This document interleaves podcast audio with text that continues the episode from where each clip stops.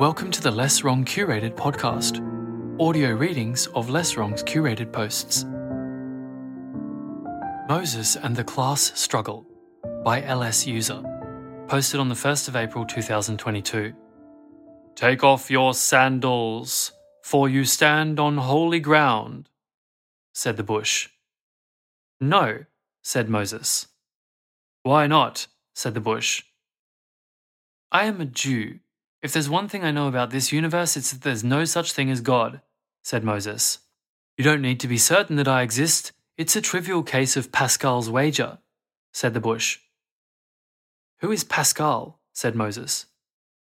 It makes sense if you are beyond time, as I am, said the bush. Mysterious answers are not answers, said Moses. Take off your shoes, and I will give you the power of God. Surely that is a profitable bet, even if there's a mere 1% chance that I exist, said the bush. It's a profitable bet if there's a mere 0.001% chance you exist, said Moses. Are you 99.999% sure I don't exist? said the bush. No, said Moses. Then take off your sandals, said the bush. No, said Moses. Why not? said the bush. Categorical imperative. If I accepted bets with a large risk in exchange for larger payoff, then anyone could manipulate me just by promising a large payoff. I need at least some proof you're real, said Moses. The bush burst into flames. That's supposed to convince me of divine power? I've seen fires before, said Moses. Reach your hand into the flames, said the bush. Moses carefully examined the flames. The bush burned, but did not seem to be harmed by the fire. Moses waved his staff through the fire. It burned too, but emerged unharmed. He felt his staff. It remained cool to the touch. Moses placed his staff into the flames again, this time for longer. His staff caught fire, like the bush, but once again was unharmed. Moses quickly flicked his hand through the flames. Nothing happened. Moses rested his hand inside the flames. He felt the heat, but it didn't harm his hand, nor did it cause him pain. Moses retrieved his hand. Does that convince you I am real? said the bush. Nothing you can say or do will convince me God is speaking to me, because the odds of God being real are lower than the odds I have become schizophrenic, said Moses. That's the least rational thing I have ever heard. Rationality is about updating your beliefs in the face of evidence. You have just declared that no quantity of evidence will change your mind, said the bush. That's a Bayesian argument. I'm a frequentist, said Moses. He waved his staff through the flames until p less than 0.05, and then he took off his sandals. Later, in Cairo, Brother, it is good to see you again, said Ramses. I wish I could say the same, said Moses. What's wrong? said Ramses. I don't really know how to explain this, said Moses. Just tell it to me straight. You know you can talk about anything with me. I've never judged you. I've never even gotten mad. I've always been on your side and I always will be, said Ramses. Moses took a deep breath. He let it out slowly. I talked to God. He says to let his people go. Ramses stared blank for a moment. Then he laughed so hard he fell over into the cushions. You had me going there for a moment. You always were the jokester. I missed you so much. Nobody makes fun of me anymore since you left. I don't blame them. It's dangerous to tease someone who can execute you for treason, insubordination, heresy, or just pure whim. I know I have nothing to complain about. I live an incredibly privileged life. But privilege comes with its price. You're a breath of fresh air in an ocean of sycophants. This isn't a joke, I'm serious, said Moses. And my favourite thing about you is how you commit to the part, like that joke where you pretended to be the son of an Israelite. I still can't believe you actually got yourself circumcised. Mother was so furious, said Ramses. God damn it, said Moses. Ow! What? said Ramses. My staff. I got a splinter, said Moses. He tried to pull it out with his fingernails, but it didn't work. Be delicate with your words while in the presence of the avatar of Ra, said Ramses melodramatically. You might offend God. Now you're messing with me, said Moses. He put his hand in his mouth and tried to remove the splinter with his teeth. Maybe you can fool the plebs, or even the high priests, but pretending to be God is literally my full time job. I know exactly what goes on behind the curtain. Ramses gestured at workers who were covering a giant pyramid with polished white limestone. Look there, what do you see? I see an enslaved nation toiling away for the vanity of a false god, said Moses. His teeth caught on the splinter and he finally yanked it out. Then you are factually wrong. Slaves work in the fields.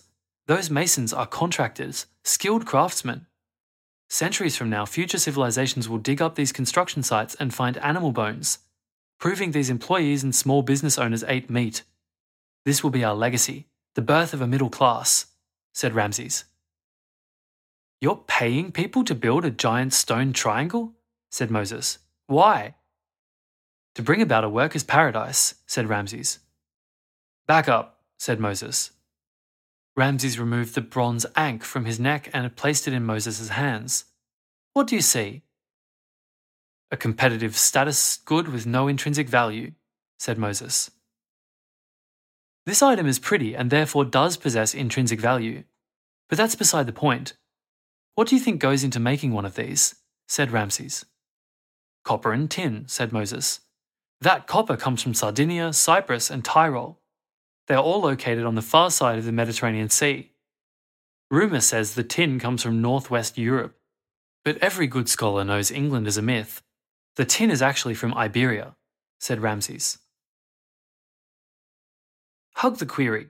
What does globalization have to do with giant stone triangles? said Moses. I am getting to that.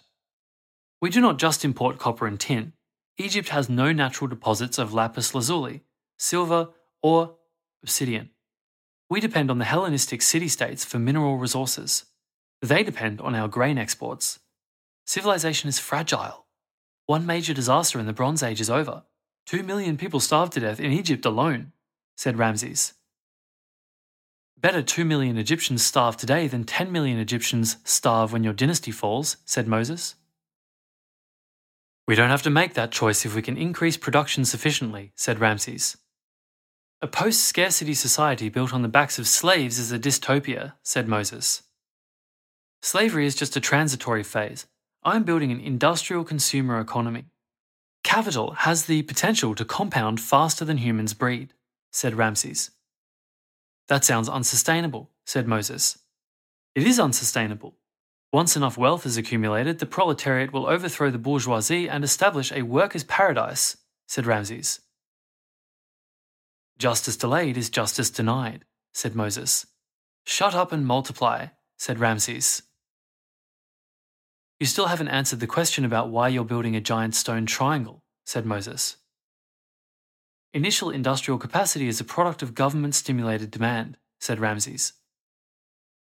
You could use the same argument to build walls or canals. What possible use could a giant stone triangle have? said Moses.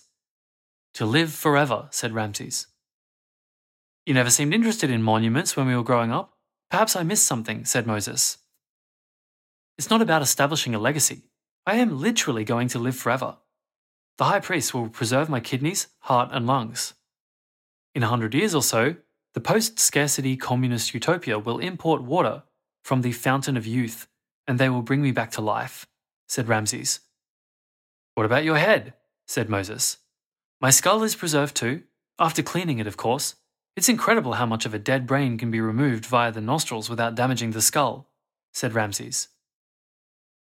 Your plan is never going to work. There are too many places for it to go wrong. What if someone breaks into your tomb and steals your skull? They might use it for evil, said Moses.